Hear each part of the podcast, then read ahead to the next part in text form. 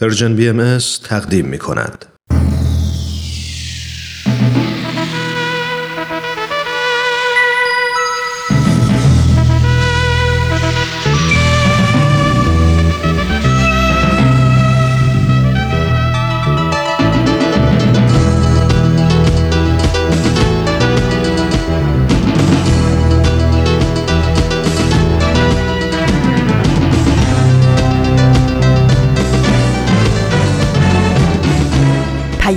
دوست.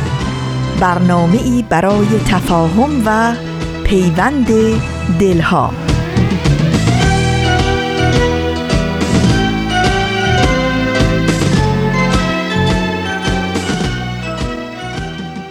محبت نور است در هر خانه بتابد. ای هر که هستی لحظه ای در خود نگر باش. خوبی ولی از آنچه هستی خوبتر باش.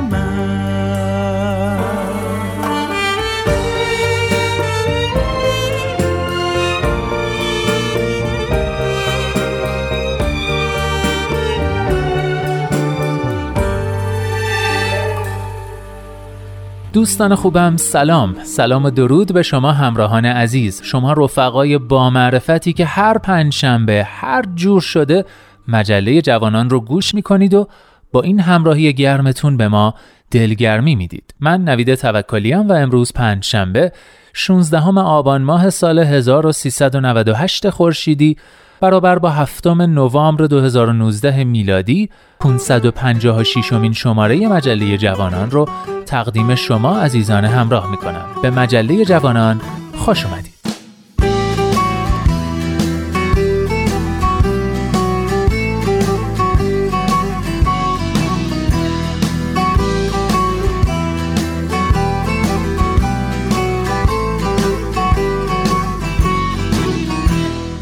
خب دوستان بعد از یک هفته غیبت به مناسبت ویژه برنامه های دویستمین سالگرد تولد حضرت باب مجله جوانان با بخش های همیشگی خودش برگشته. امروز هم می‌تونید نقطه سر خط آفتاب بینش و کودکان منادیان صلح رو یکی بعد از دیگری بشنوید تا به آخرین برگ برسیم و با همدیگه خدافزی کنیم. از اینکه تا آخرین برگ همراه ما میمونید. متشکرم. Toprağım havalanmaz kurur gider bahçelerim Olmazsan olmaz büyümez çiçeklerim. Toprağım havalanmaz kurur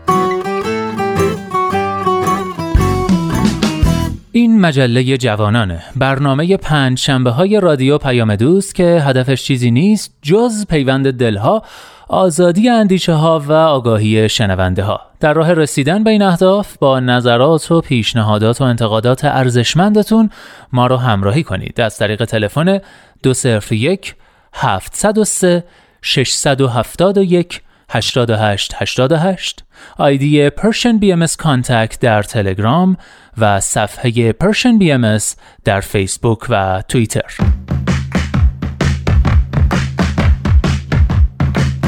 نقطه سرخط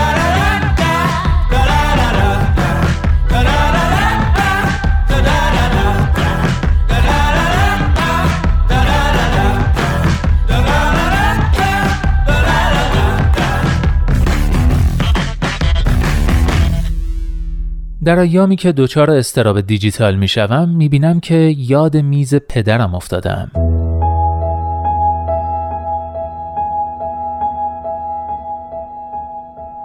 بابا در دهه 1980 فروشنده دورگرد مبلمان بود. زیاد به دل جاده می‌زد ولی وقتی خانه کار می‌کرد در دفترش مینشست. یک اتاق مطالعه کوچک و بی پنجره. که یک میز بزرگ از جنس چوب ساج در آن حکومت می‌کرد. چیز زیادی رویش نبود که پارچه های سنتزی مبل، یک لیوان پر از قلم، یک چراغ، یک تلفن و یک زیرسیگاری. و با این حال بابا هر روز چند ساعت آنجا بود. یادداشت می‌کرد، سیگار می‌کشید، قهوه می‌خورد و دائم چانه اش گرم صحبت با خورده فروش های شهرک ها درباره ارسال نیمکت های چند تکه و سرویس مبل ناهارخوری بود. همین برایم شگفت انگیز است اینکه پدرم مثل اکثر شاغلین نسل خودش و نسلهای قبلتر می توانست تقریبا فقط با یک تلفن و یک بسته کاغذ درآمدی داشته باشد و معاش خانواده را بگذراند. همین که یاد میزش میافتم که چقدر خالی بود احساس سرگشتگی و تنهایی می کنم. برایم سوال است که چطور تمام روز آنجا می نشست بیان که اینترنت یار همدمش باشد. در این عصر آکنده از تردید پیشبینی ها بیارزش شدند ولی یک پیشبینی انکار ناپذیر هم هست. چیزی نمانده تا زمانی که هیچ کس روی زمین یادش نیاید دنیا پیش از اینترنت چه شکلی بود. صد البته سوابقش خواهد ماند که در بایگانی های نامحدود و ناملموس ابری ذخیره خواهد شد. ولی تجربه زیسته واقعی در کار نخواهد بود که بگوید پیش از ظهور کلان داده اندیشیدن و حس کردن و انسان بودن چه شکلی داشت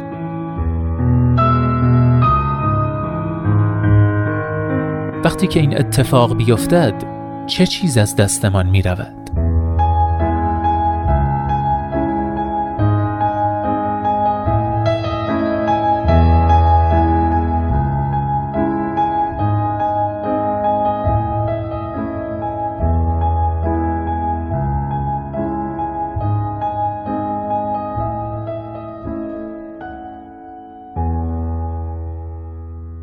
بله دوستان بخش ابتدایی یادداشتی رو شنیدید با عنوان معصومیت از دست رفته قبل از اینترنت چه کار می‌کردی؟ یادداشتی از لیا مکلارن نویسنده و روزنامه‌نگار کانادایی ساکن لندن که در بخش ابزرور وبسایت گاردین و ترجمه فارسیش در وبسایت ترجمان منتشر شده.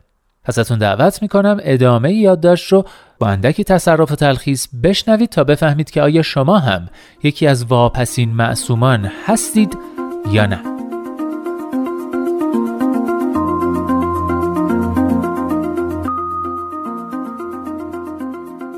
اول امسال به ویلمسلو در حومه منچستر سفر کردم تا با الیزابت دنام مصاحبه کنم. او کمیسیونر اطلاع رسانی انگلستان و می شود گفت تواناترین رگولاتور داده روی کره زمین است. بحثمان گسترده بود اما یکی از پروژه های آن نهاد که شوق او را برمیانگیخت آینامه طراحی متناسب با سن یا به طور خلاصه آینامه کودکان بود که همکنون در مرحله مشاوره عمومی است. این آینامه جدید که طی چند ماه توسط یک گروه رویایی از حامیان رفاه دیجیتال کودکان تدوین شده و انتظار می رود پاییز امسال در مجلس ارائه شود عرصه دیجیتال را برای کودکان بریتانیایی از بیخوبان متحول خواهد کرد. استانداردهای آن برای مثال محدودیت های سخت گیرانه ای وضع می کند برای محتوا و طراحی اپها، بازی ها و پلتفرم هایی که کم سالان را هدف می گیرند. تفحص و ممنوعیت شامل حال آن دسته از فناوری های رایج می شود که از طریق الگوریتم ها یا سیستم های پاداشدهی متناوب که برای جلب و حفظ توجه کودکان طراحی شدهاند به سقل مزنی و دستکاری ذهنی آنها می پردازند.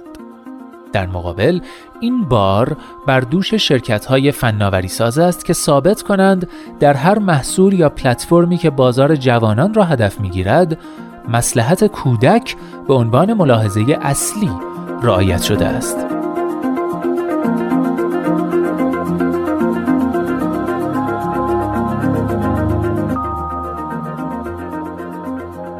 به دنام گفتم در دوران رشدم اصلا خبری از اینترنت نبود من اولین ایمیل عمرم را در اولین روز اولین سال دانشگاه هم در سال 1994 فرستادم چشمهایش برق زد و گفت آها پس تو یکی از واپسین معصومانی منظورش این بود که جماعت همسال من تقریبا آنهایی که از اواسط تا اواخر دهه 1970 به دنیا آمدند آخرین نسل انسانهای روی کره زمینند که پیش از رایج شدن فرهنگ دیجیتال بزرگ شدند.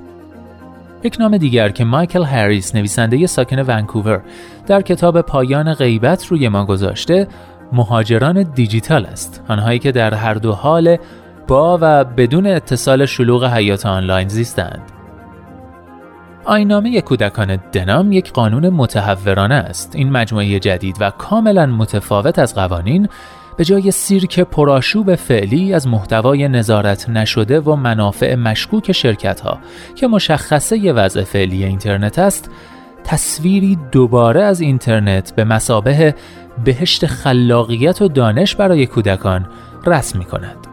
خوشبینی و بلند پروازی جسورانه این پروژه پرسشی پیش می آورد که به ذهنم نیامد تا اینکه سوار قطار برگشت شده بودم. آیا می شود معصومیت از دست رفته را پس گرفت؟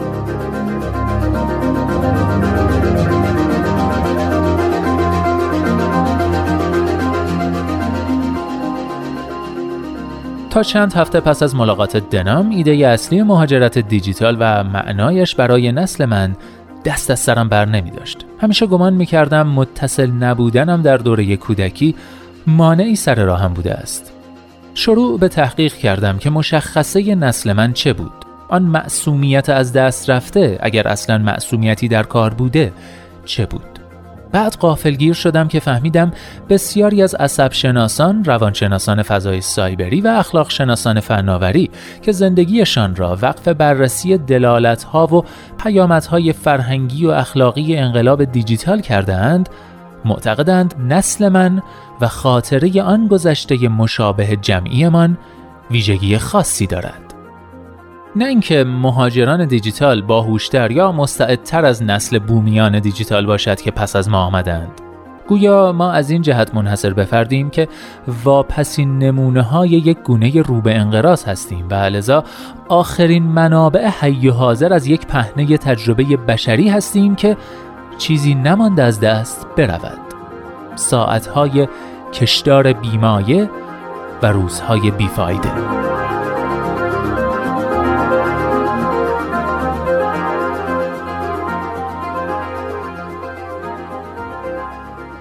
بله دوستان بخش نخست یادداشت معصومیت از دست رفته. قبل از اینترنت چه کار می‌کردی؟ نوشته ی لیا مکلارن رو شنیدید.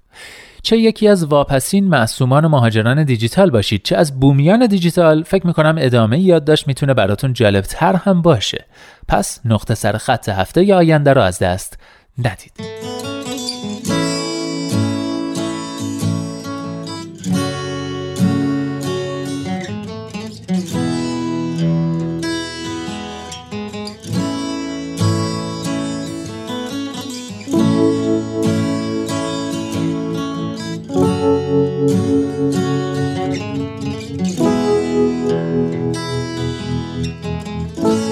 کودکی زیبا بود. همچو یک جام بلور صادق و بیپروا. چهره هامان پر نور روزها خالی ز درد دوستانی بی نظیر کودکی زیبا بود. عشق یک واژه پرمعنا بود.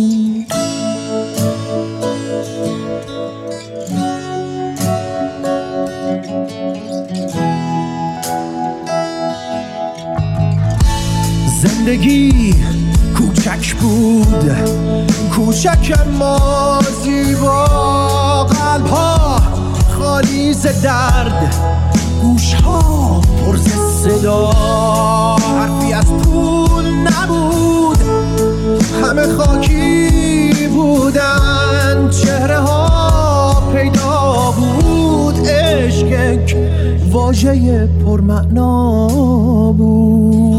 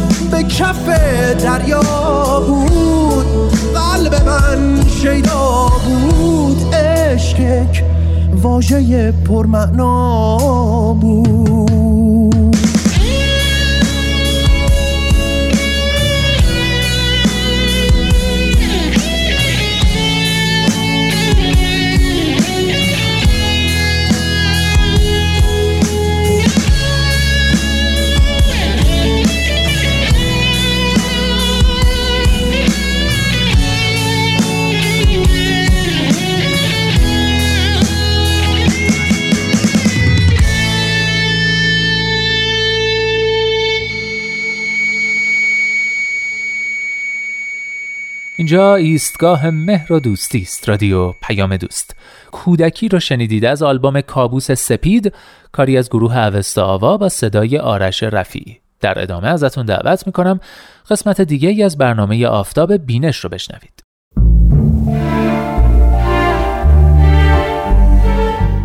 آفتاب بینش شنوندگان عزیز رادیو پیام دوست با درود. من رامان شکیب بسیار خوشحالم که با یک قسمت دیگه از آفتاب بینش با شما همراهم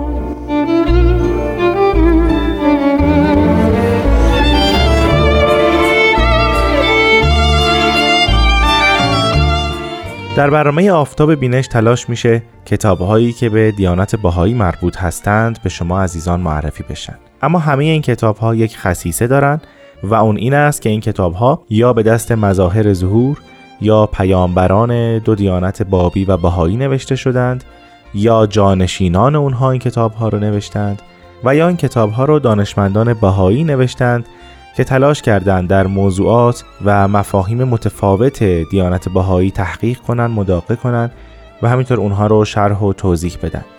بنابراین با این توضیحات برنامه آفتاب بینش تلاش می‌کنه کتاب های بهایی رو به شما عزیزان معرفی کنه. پیش از این در برنامه آفتاب بینش سابقه داشته که ما کتاب های تاریخی رو به شما عزیزان معرفی کنیم. کتاب هایی که صرفا به تاریخ دیانت بابی و دیانت باهایی می‌پردازند و تلاش می‌کنند در زنجیره ای تاریخی وقایع دیانت بابی و دیانت باهایی رو شرح بدن و اونها را برای مخاطبین روشن کنند امروز هم به یک کتاب تاریخی دیگر می‌پردازیم اما این کتاب مربوط به کل دوره دیانت بهایی یا دیانت بابی نیست بلکه مربوط به یک شخص هست و اون حضرت بهاءالله پیامبر و شارع دیانت بهایی است. نام کتابی که امروز به شما عزیزان معرفی می کنم هست بهاءالله شمس حقیقت. این کتاب نوشته جناب حسن موقر بالیوزی است و برای بار اول در کشور انگلستان با نام بهاءالله The King of Glory به چاپ رسید. اما بعد از اون خانم مینو درخشان ثابت راسخ این کتاب رو به زبان فارسی ترجمه کردند و نام بهاءالله شمس حقیقت رو برای اون انتخاب کردند. جناب بالیوزی در این کتاب تلاش می‌کنند زندگی حضرت بهاءالله رو از ابتدای تولد تا زمانی که صعود کردند یا درگذشتند شرح و توضیح بدن. در این راه از منابع بسیاری استفاده کردن و خیلی جالب این کتاب علاوه بر وقایع تاریخی حیات حضرت بهاءالله به اتفاقات دیگری به موازات زندگی ایشون در زمان زندگیشون می‌پردازند و همینطور اطلاعات جغرافیایی و اجتماعی و سیاسی اون دوران رو برای ما روشنتر می‌کنن پیش از اینکه جناب بالیوزی این کتاب رو آغاز کنند به نیاکان حضرت بهاءالله می‌پردازند اونها رو شرح و توضیح میدن بعد خاندان ایشون رو معرفی می‌کنن و سپس وارد دوران طفولیت و سالهای اولیه حیات حضرت بهاءالله میشن. یکی از نکات جالبی که در این کتاب وجود داره این است که جناب بالیوزی خودشون هم ذکر می‌کنن که به غیر از مدارک و گزارش های متفاوتی که به دستشون رسیده مهمترین مأخذی که در تهیه این کتاب استفاده کردن قسمتی چاپ نشده از کتابی است که نبیل اعظم به رشته تحریر درآورده و ما اون رو در این سری برنامه ها معرفی کردیم. همینطور از خاطرات آقا حسین آشچی و محمد رضا قناد شیرازی هم استفاده کردن. اینجا خیلی مهمه که من توضیح بدم. این آقا حسین آشچی و محمد رضا قناد شیرازی چه کسانی بودند؟ آقا حسین پسر آقا جواد کاشانی بودند از مؤمنین اولیه دوران حضرت باب. در دوره جوانیشون پدرشون رو از دست میدن و در بغداد در بیت مبارک حضرت بهاءالله بزرگ میشن و در همونجا به سمت آشپز حضرت بهاءالله به خدمت می‌پردازن و به همین علته که به نام آشچی معرفی میشن. اما طبق اون چیزی که در مقدمه مترجم این کتاب آمده در دسامبر 1924 موقعی که آقا حسین آشچی در سین کهولت بودن و تقریبا روزهای آخر حیات رو میگذروندن حضرت شوقی ربانی ولی امر دیانت بهایی به فردی به نام آقا عبدالرسول منصور کاشانی دستور میدن که در کنار بستر آقا حسین آشچی بنشینند و هر آن چیزی که جناب آقا حسین آشچی به یاد دارند رو به رشته تحریر در بیارن و اون رو ثبت بکنن. و این منبع بسیار مهمی است چون آقا حسین آشچی از زمان جوانی خودشون تا زمان صعود یا درگذشت حضرت بهاءالله به خدمت ایشون پرداختن و حتما خاطرات بسیار مهمی در ذهن خودشون داشتند. و نکته بسیار مهم دیگر این است که خاطرات دست اول هستند. یعنی کسی که در حضور بوده همه وقایع رو دیده و داره اونها رو شرح میده. اما آقا. رضایی قنات که بود او از اهالی شیراز بود و یکی از پیروان با وفای حضرت بهاءالله بود. آقا رضا از ایام بغداد تا هنگام درگذشت حضرت بهاءالله در محضر ایشون بود و به خدمت پرداخت. بعد از اون هم با همون وفاداری به خدمت حضرت عبدالبها فرزند ارشد حضرت بهاءالله و جانشین ایشون پرداخت. ایشون در سال 1912 هنگامی که حضرت عبدالبها در سفرهای تبلیغی خودشون در امریکا به سر می بردند و خطابات خودشون رو ادا می کردند از دنیا رفتند و به درود حیات گفتند. آقا رضا خودش عنوان می‌کنه که خاطراتش رو بنا به خواهش نبیل زرندی در اوایل دهه 1880 به رشته تحریر درآورده. و خیلی جالبه هنگامی که آقا حسین آشچی خاطرات خودش رو ذکر می‌کرده با خاطرات آقا رضای قناد شیرازی بسیار شباهت داشتن و قرابت بسیار نزدیکی بین اونها قابل مشاهده بوده. این دو کتاب از منابعی هستند که جناب بالیوزی در نگارش کتاب خودشون به نام بهاءالله شمس حقیقت از اونها استفاده کردند.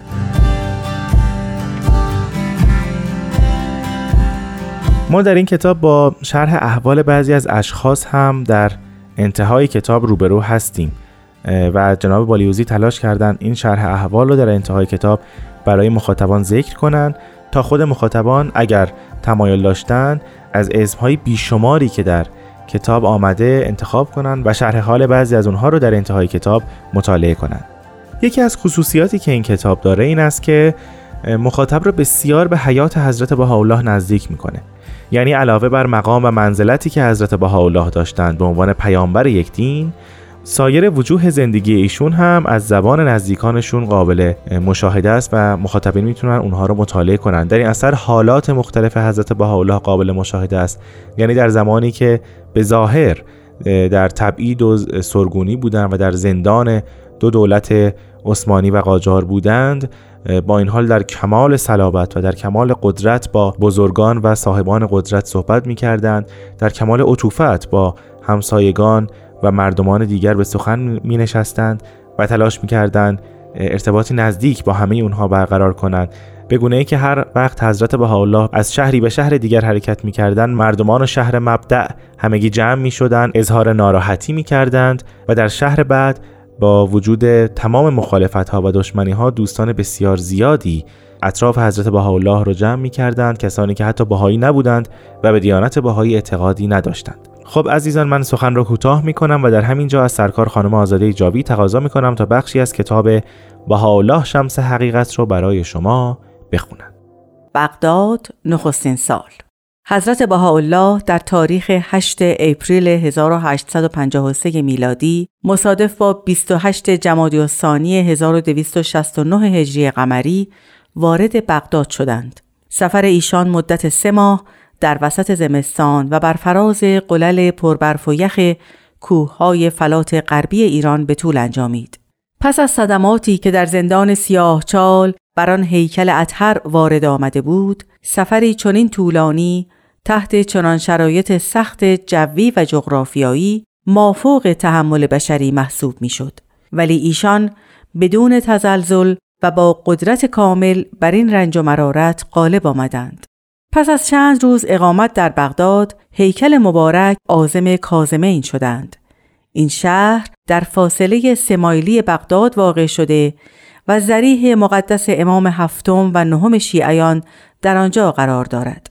میرزا ابراهیم خان تبریزی سرقنسول ایران که از سال 1846 تا هنگام وفات خود در دسامبر 1858 در عراق به سر می برد برای ادای احترام به حضور مبارک آمده پیشنهاد کرد که نظر به تعصب مردم این شهر و زائرینی که به آنجا می آیند شاید بهتر باشد که حضرت بهاءالله به بغداد مراجعت فرمایند و در محله قدیمی این شهر که به کازمه این نزدیکتر است اقامت نمایند. این پیشنهاد مورد قبول قرار گرفت و جستجو برای یافتن خانه مناسب آغاز شد. پس از یک ماه حضرت بهاءالله و عائله مبارکه به بغداد مراجعت نموده و در خانه حاجی علی مدد که به همین منظور اجاره شده بود اقامت گزیدند. سپاسگزارم از سرکار خانم آزاده ایجابی که این هفته هم با ما همراه بودند. عزیزان شنونده برنامه ما به پایان رسید. پیشنهاد می کنم کتاب بهاءالله شمس حقیقت را مطالعه بفرمایید تا از نزدیک با اتفاقات و وقوعات مختلفه حیات حضرت بهاءالله آشنا بشید. من رامان شکیب در همین جا از شما خداحافظی می کنم و امیدوارم هفته آینده هم با من با کتابی دیگر همراه باشید. خدا نگهدار.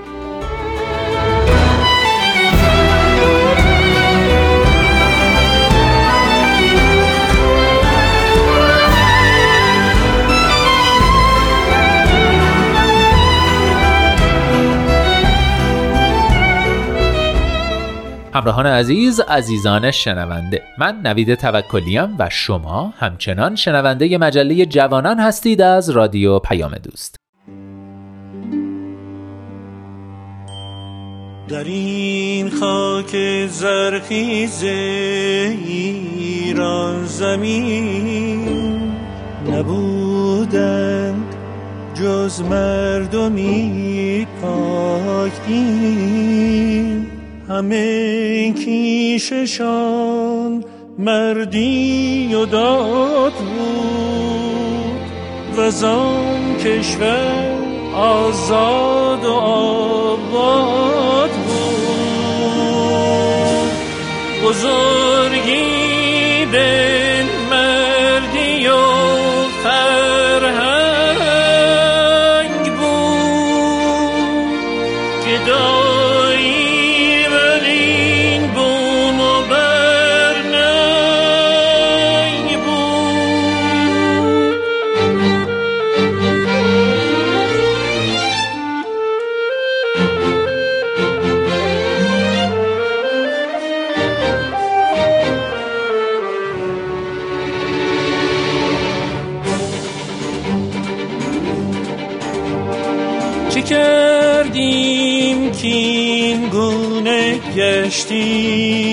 خواب گرد را فکندیم زین سازگار.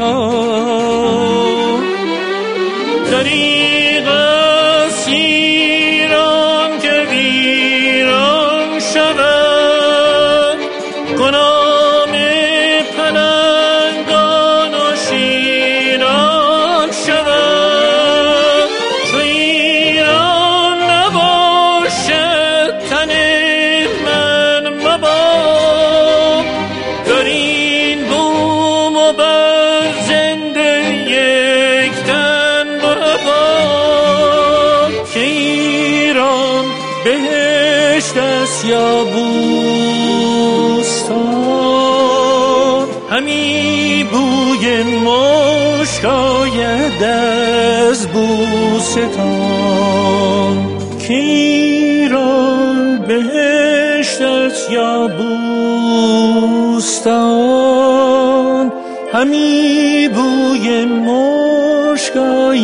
از بوستان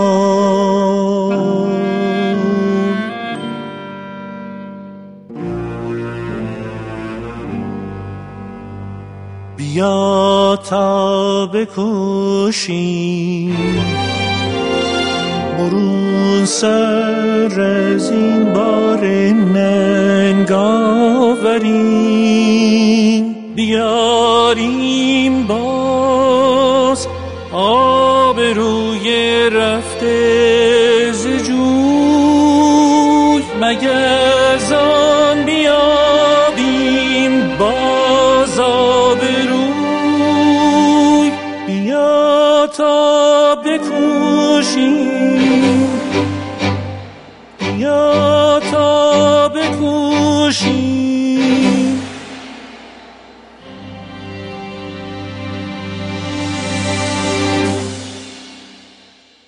شنوندگان عزیز رادیو پیام دوست خوشحالم که همچنان با من نوید توکلی و مجله جوانان همراه هستید. از همراهی گرم و پرمهرتون سپاس گذارم بخش بعدی آماده پخشه کودکان منادیان صلح.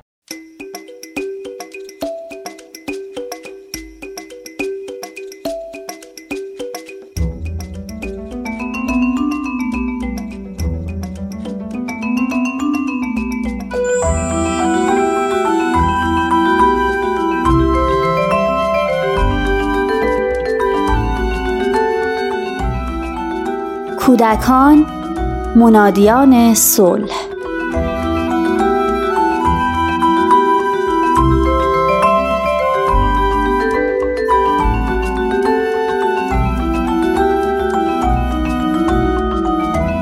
امروز خواهرم اومده بود خونه ما.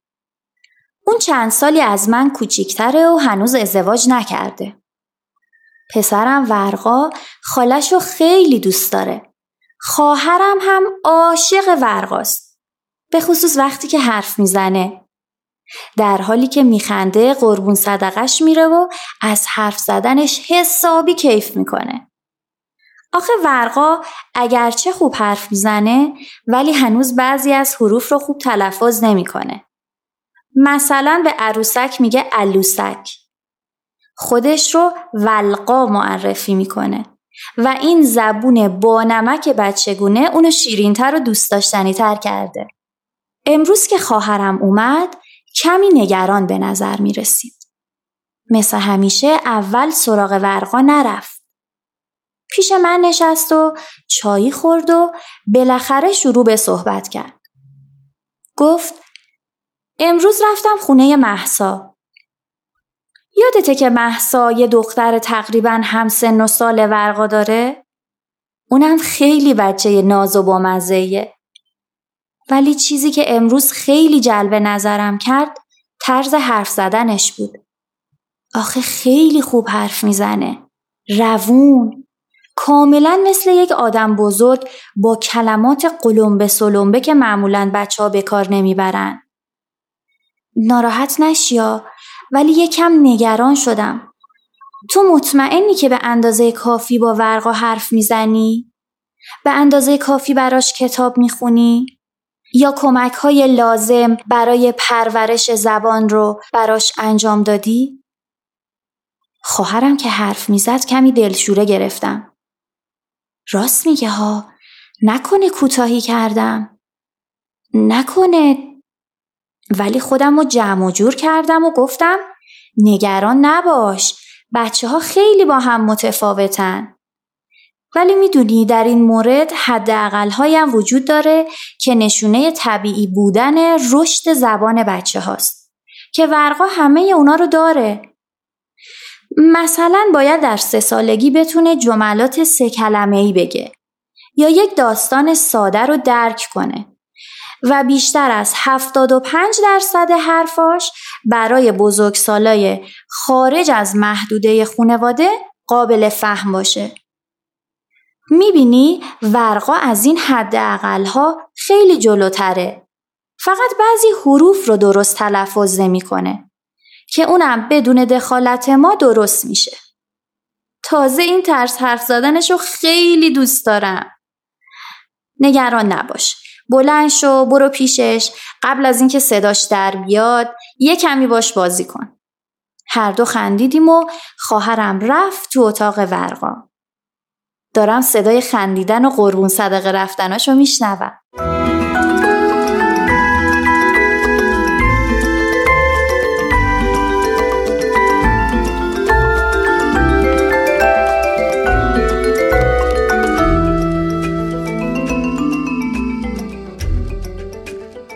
در سه سالگی کودکان قادرند استفاده پیچیده تری از زبان بکنند. در طی سال چهارم زندگی زبان به طرز شاخصی به رشد خودش ادامه میده. استفاده پیچیده از زبان به این معنی هست که او زبان رو برای اهداف گوناگونی به کار می‌بره. برای اظهار نظر و شرح دنیاش، بیان احساسات و حالات منفیش، برای یادگیری و دریافت اطلاعات، برای بازی های تخیلیش که حتما باید سطح مورد نیازی از زبان رو بدونه و اینکه حالا به جای کتک زدن کسی که اذیتش می‌کنه می‌تونه بگه بس کن یا به جای قشقرق را انداختن بگه عصبانی هستم. گنجینه لغات کودک سه ساله بین 250 تا هزار کلمه است که در پایان چهار سالگی به 1800 تا 2500 کلمه خواهد رسید. در سه سالگی میانگین کلماتی که در یک جمله به کار می‌بره سه تا پنج کلمه است. کودک سه ساله باید بتونه دستورهای سه مرحله ای رو انجام بده. مثل برو تو اتاق، کتابت رو بیار، بشین کنار من تا برات کتاب بخونم. در چهار و پنج سالگی می‌تونن جملات کامل و پیچیده و بزرگسالانه به کار ببرن. جملاتی که نشانی تسلط اونها بر قواعد دستوری زبانشون هست. در سن شش سالگی تعداد واژگان استفاده شده بسیار افزایش پیدا می‌کنه ولی معانی که به کلمات میدند کلیتر و عمومیتر از مفاهیمی هست که بزرگسالان دارند. کودکستان سرعت رشد زبان رو به سرعت افزایش میده. عملکرد گفتاری پیشرفت می‌کنه و ساختهای متنوع تری به خودش می‌گیره. در هشت سالگی کودکان می‌فهمند که بعضی کلمات معانی و عملکردهای متفاوتی دارند و این درک پایه‌ای برای درک و ابداع لطیفه و استعاره در اونها میشه. در همه این سالها کودک تقریبا سه برابر اون چی رو که میگه می‌تونه بفهمه. در رشد زبان کودکان والدین تأثیر زیادی دارند.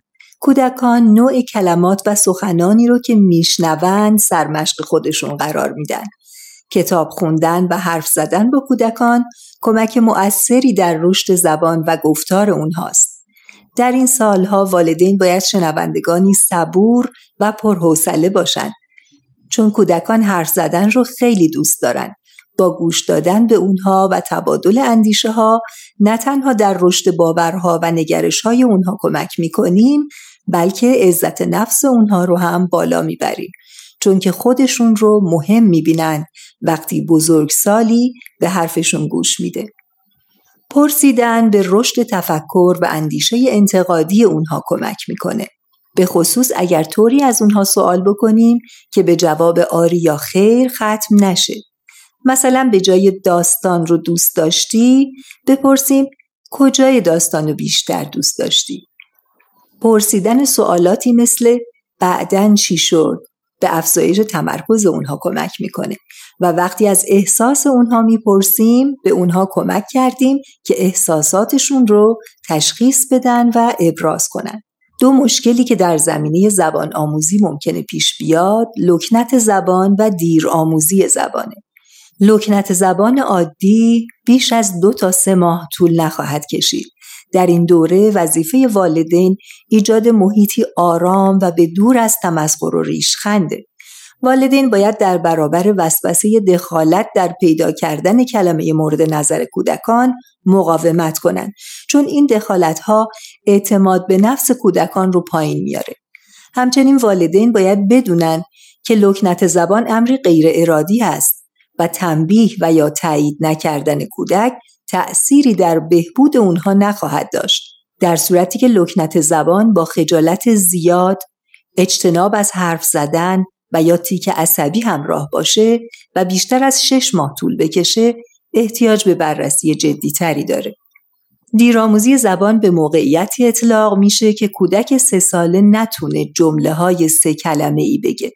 75 درصد حرفهاش توسط دیگران غیر از خانواده درک نشه.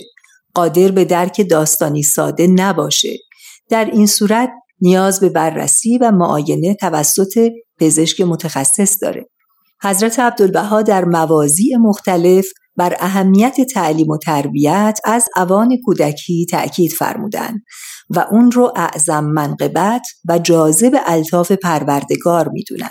تعلیم اطفال و پرورش کودکان اعظم مناقب عالم انسان و جاذب الطاف و عنایت حضرت رحمان زیرا است اساس فضایل عالم انسانی است و سبب تدرج به اوج عزت جاودانی چون طفل در کودکی تربیت شود مانند نهال در جویبار علم و دانش به عنایت باغبان گلشن اهدیت از زلال معانی بنوشد و البته پرتو شمس حقیقت گیرد و به شعاع و حرارتش در گلشن وجود تراوت و لطافت بینهایت یابد.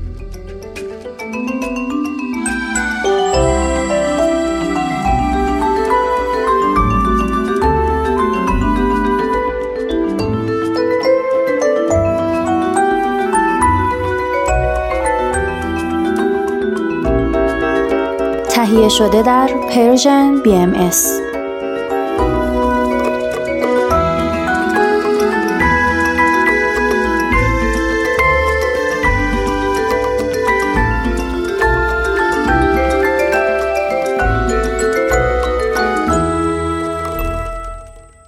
آخرین برگ. شاعر و نویسنده فقید لبنانی آمریکایی جبران خلیل جبران می نویسد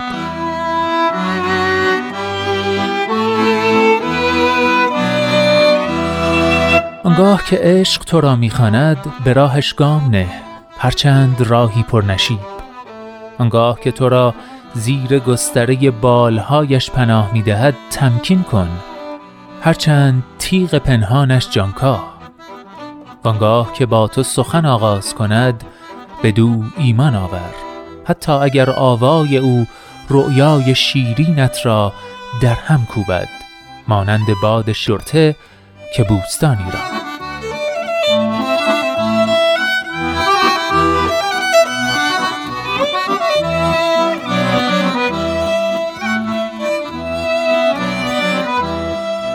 هر جا هستید دلهاتون شاد، اندیشتون آزاد و آگاهی و بیداری نصیبتون باد. من نوید توکلیم و امیدوارم که نور امید در دلهاتون هیچگاه خاموشی نگیره. به قول شاعر گرچه شب تاریک است، دل قوی دار، سحر نزدیک است.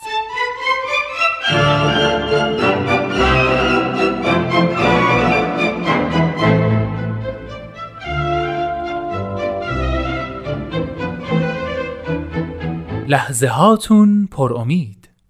ای دوست در روزه قلب جز گل عشق مکان